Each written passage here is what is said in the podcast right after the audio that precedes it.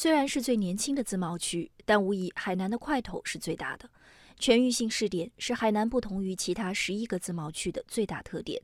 这也意味着其他自贸区是一百二十平方公里左右的试验，而海南则将以全岛 三点五四 万平方公里践行改革任务。根据方案，未来海南将成为我国面向太平洋和印度洋的重要对外开放门户。海南师范大学中国特色自由贸易港研究中心执行主任刘峰认为，相对独立的区位优势和全国最好的生态环境是海南的优势，但要在涵盖了一半农业地区和一半农业人口的海南建设自贸区，尚无先例可循，需要摸索。症结是在哪里呢？主要还是我们的几个基础，我们的国际化水平、开放度是一个很大的一个短板。那么去年海南游客才突破了一百万。啊，境外的入境的游客和马尔代夫啊和那个相比，那是不不能相提并论的。还是你的开放度不够，包括你的航线，我们航线也不够，所以它是个系统工程，从基础设施、产业的这个配套、这个人才，包括你的服务、免税，它是一个全方位的，这是个需要时间的。在昨天召开的国新办新闻发布会上，海南省副省长沈丹阳也坦言，海南有三个比较明显的短板。一是人才短板，二是市场环境，包括相对较小的经济体量、比较薄弱的基础设施，以及缺乏广阔的发展腹地和强劲的市场需求。第三是政府服务水平有待提高。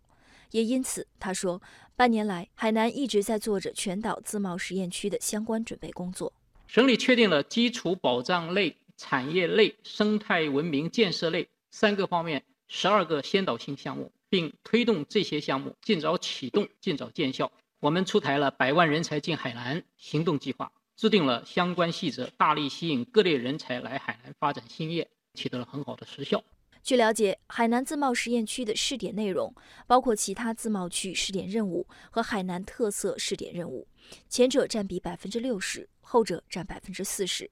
海南特色主要包括医疗卫生、文化旅游、生态绿色发展等。也就是说，区别于其他自贸区重点发展战略新兴产业、高端制造业等，海南未来的重点在第三产业。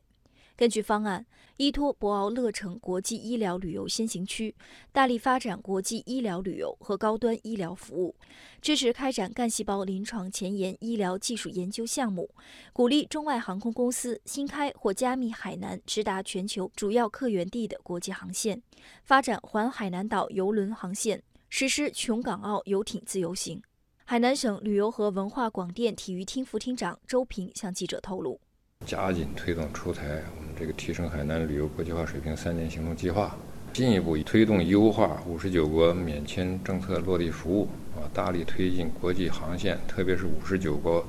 国家这个直航的这种开通方面。另外呢，就是在产品建设方面，特别是这个这个国际旅游消费建设方面，我们一大任务就是加快推动邮轮旅游的发展和三沙旅游的发展。那么，继续与各邮轮集团和邮这个企业加强沟通和推动，开辟营运更多的邮轮航线。海南自贸区肩负的另一项重点任务是探索建设中国特色自由贸易港。自贸港意味着最高程度的开放，这对所在地区的经济社会发展水平、政府管理能力、营商环境等提出了更高的要求。目前，香港、新加坡、鹿特丹、迪拜都是全球比较典型的自由贸易港。中国海南改革发展研究院院长池福林认为，当前海南建设自贸港的条件远超世界上其他自贸港设立之初的综合发展水平。商务部副部长兼国际贸易谈判副代表王受文，海南自贸试验区到二零二零年要在建设过程中取得重要的进展，国际开放度要显著的提高，要努力建成投资贸易便利、法治环境规范、金融服务完善、监管安全高效、辐射带动作用突出的高标准、高质量的自贸试验区。然后在这个基础之上，要为逐步探索、稳步推进海南自由贸易港建设，分步骤、分阶段建立自由贸易港政策体系，打好一个坚实的基础。